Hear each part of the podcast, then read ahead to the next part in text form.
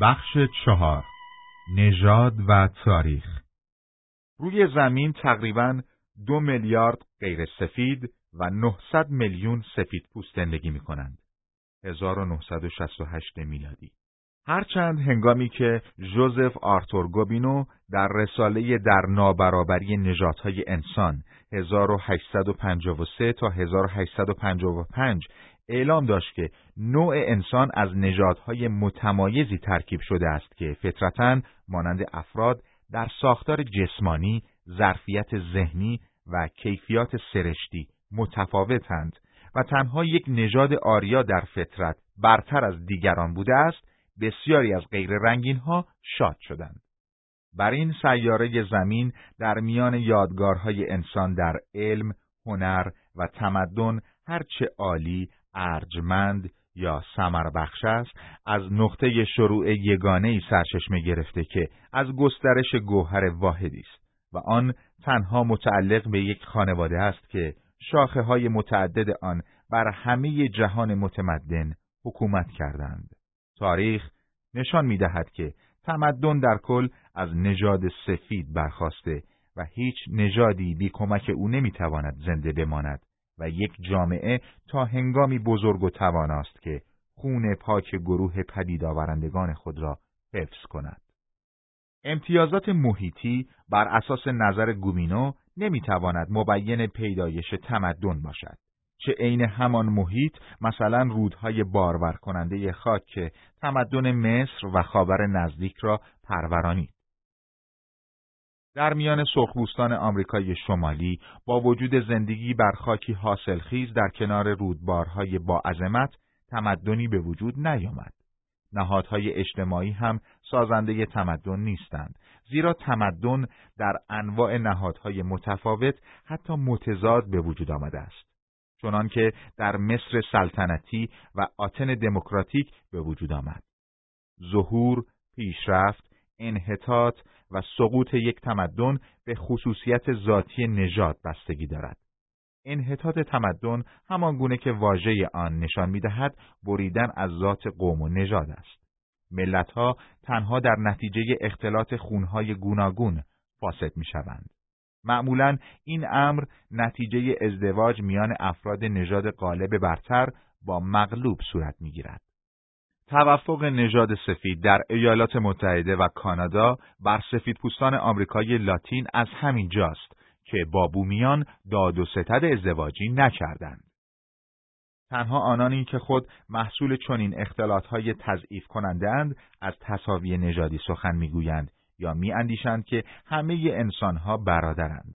همه شخصیتها و مردم قدرتمند وجدان نژادی دارند و بر حسب غریزه از ازدواج با خارج از گروه نژادی خود بیزار و گریزانند. در سال 1899 هستون استوارت چمبرلین انگلیسی که آلمان را وطن خود ساخته بود کتابی به نام مبانی قرن 19 منتشر کرد و در آن نژاد سازنده را از آریایی ها به توتون ها تقلیل داد. تاریخ واقعی از لحظه ای آغاز می شود که نژاد ژرمن با دستان قدرتمند میراث باستانی را تصاحب کرد.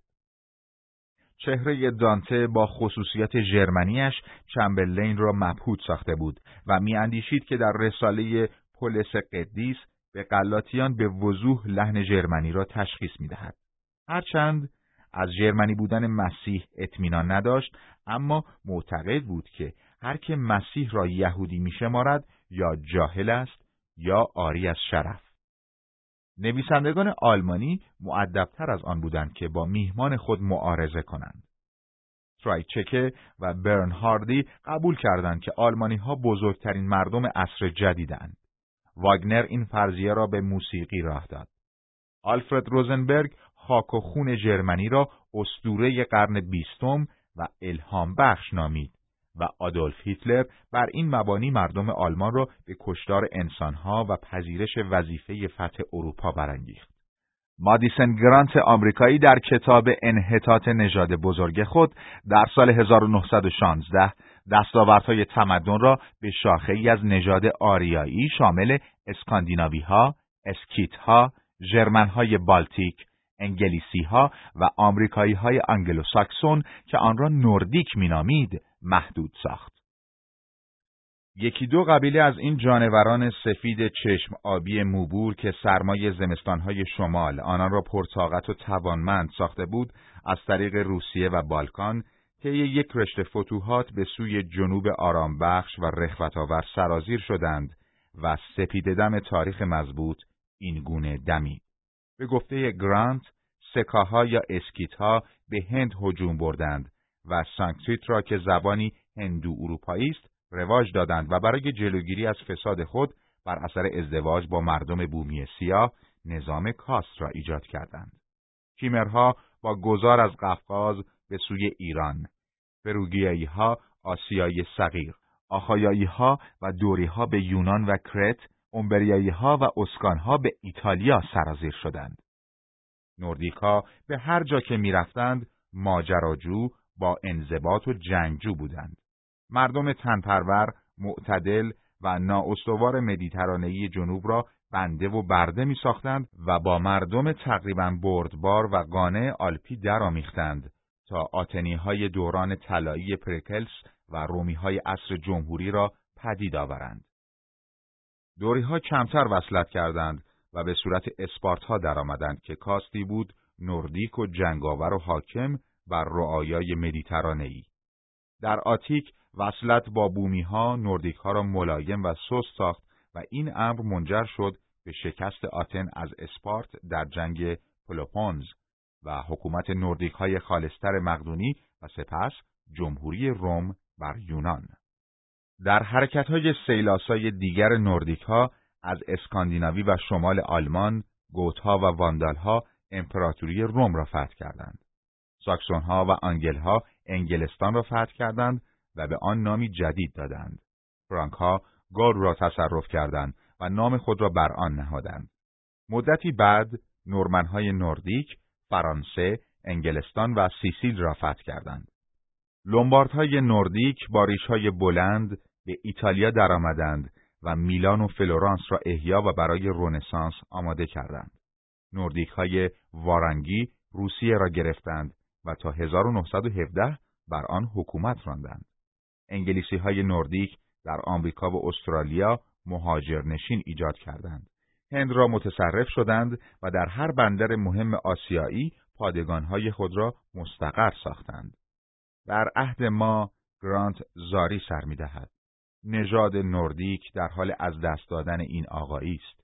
در سال 1789 پایگاه های خود را در فرانسه از دست داد. همان گونه که کامی دمولن در قهوهخانه خطاب به حاضران گفت انقلاب فرانسه شورش گلهای بومی یا آلپیها علیه فرانکهای توتونی بود که در زمان کلوویس و شالمانی ایشان را مخور خود ساخته بودند. جنگ های صلیبی، جنگ های سی ساله، جنگ های ناپل اون و جنگ جهانی اول نژاد نوردیک را چنان تقلیل داد که برای مقابله با ازدیاد جمعیت بسیار مردم آلپی و مدیترانه‌ای در اروپا و آمریکا سخت اندک بودند. گرانت پیش بینی کرد که تا سال 2000 نوردیک ها از قدرت خواهند افتاد و با سقوط آنها تمدن غرب در بربریتی جدید که همه جا از درون و برون رونق خواهد گرفت ناپدید خواهد شد. وی خردمندانه تصدیق کرد که نژاد مدیترانه در عین فروتری در نیروی بدنی نسبت به نوردیک ها و آلپی ها نشان داد که در دستاوردهای عقلی و هنری از آنان برتر است که در اینجا می‌توان به شکوفایی عهد کلاسیک یونان و روم اشاره کرد. هرچند از نظر او هم ممکن است بیشتر مدیون وصلت و اختلاط با خون نوردیک بوده باشد. پاره ای از سستی های فرضیه نژادی سخت آشکار است.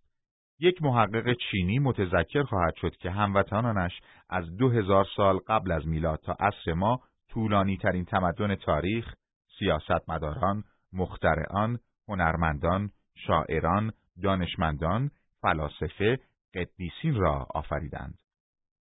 محقق مگزیکی می‌تواند به بناهای عظیم فرهنگهای مایا، آستک و اینکا در آمریکای پیش از کریستوف کلمب اشاره کند.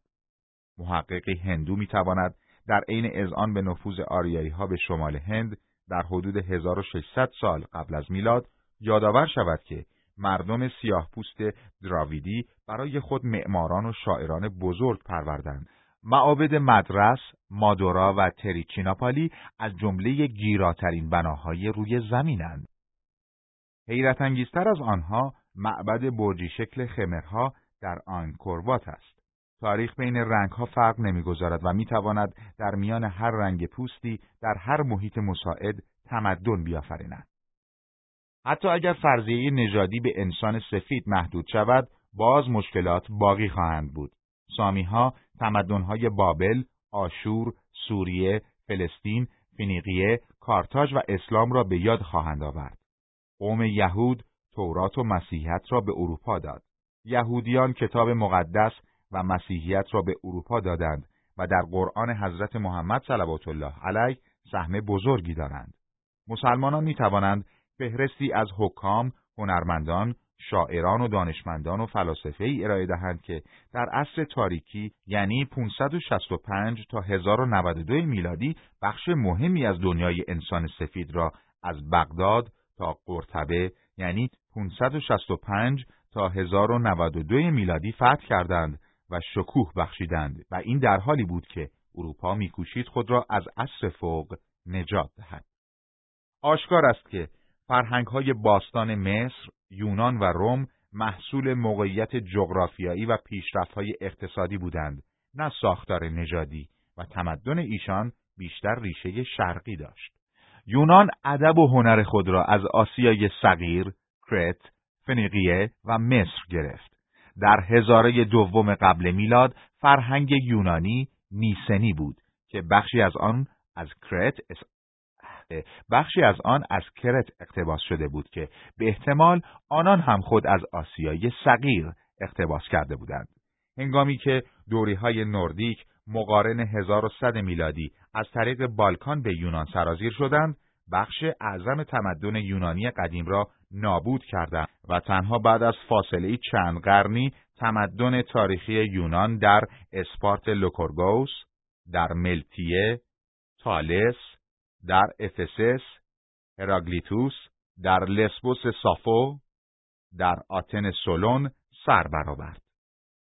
از قرن ششم قبل میلاد به بعد یونانی ها به تدریج فرهنگ خود را در کنارهای مدیترانه، دراتسو، تارانت، کروتونا، رجیو کالابریا، سیراکوس، ناپل، نیس، موناکو، مارسی، مالاگا منتشر ساختند. از شهرهای یونانی جنوب ایتالیا و به احتمال از فرهنگ آسیایی اتروریا تمدن روم باستان نشأت گرفت. از روم تمدن اروپای غربی، از اروپای غربی تمدن آمریکای شمالی و جنوبی برخاست. در سومین قرن میلادی و قرنهای متعاقب آن قبایل گوناگون سلتی، توتونی یا آسیایی ایتالیا را ویران کردند و تمدنهای کهن را نابود ساختند. جنوب تمدنها را می آفریند و شمال بر آنها مسلط شده نابود می کند. از آنها اقتباس کرده و می پراکند. این هم خلاصه ای از تاریخ است.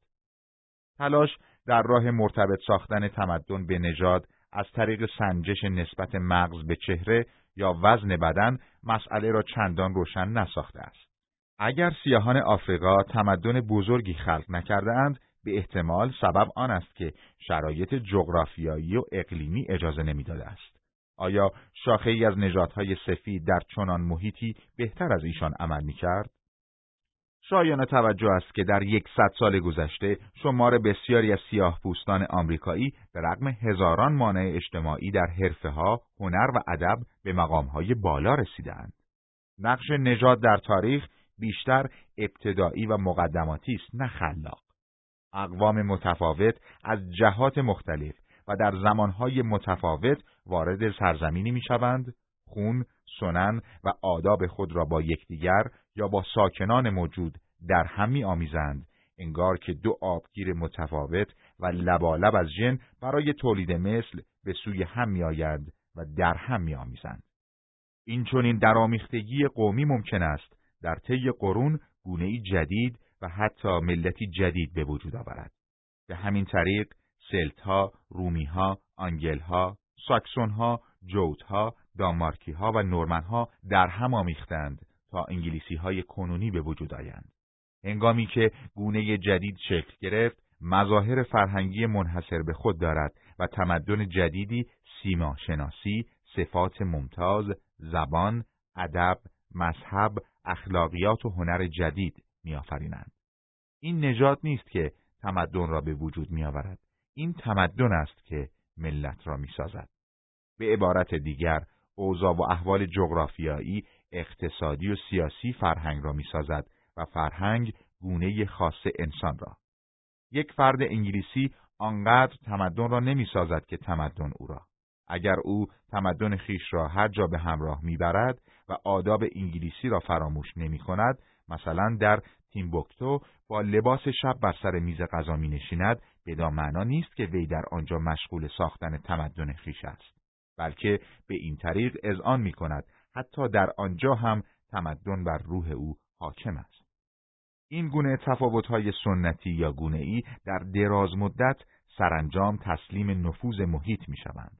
انسانهای شمالی بعد از چندین نسل زیستن در نواحی استوایی خصوصیات انسانهای جنوبی را پیدا می کنند و نوادگان مردمی که از جنوب تنپرور به شمال می آیند به همان شتاب به جنبش و تفکری که با آن مواجه می شوند دچار می کردند. اگر از این نظرگاه بنگریم تمدن آمریکا هنوز در مرحله آمیزش نژادی است.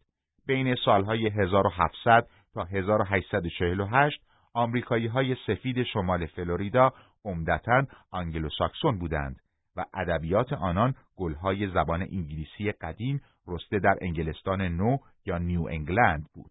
بعد از سال 1848 درهای آمریکا به روی همه اقوام نژاد سفید گشوده شد و امتزاج نژادی تازه‌ای آغاز گشت که در قرنهای آینده هم به سختی کامل خواهد شد. هنگامی که از درون این امتزاج گونه یک دست و جدید شکل گیرد، آمریکا می‌تواند صاحب زبان خیش، ادبیات اصیل خیش و هنرهای ویژه خیش گردد و اینک این روند پنهان و آشکار آغاز شده است. کینه ها و دشمنی های نژادی ریشه هایی در منشأ قومی دارد اما به احتمال بیشتر زاده تفاوت های فرهنگ اکتسابی در زبان، لباس، عادات، اخلاقیات یا دین است. این گونه کینه ها علاجی جز تعلیم و تربیت بیشتر ندارند. آگاهی از تاریخ به ما خواهد آموخت که تمدن حاصل همکاری و تعاونی است که تقریبا همه انسانها در آن سهم داشتند. تمدن میراث مشترک ماست و همه مدیون آنیم.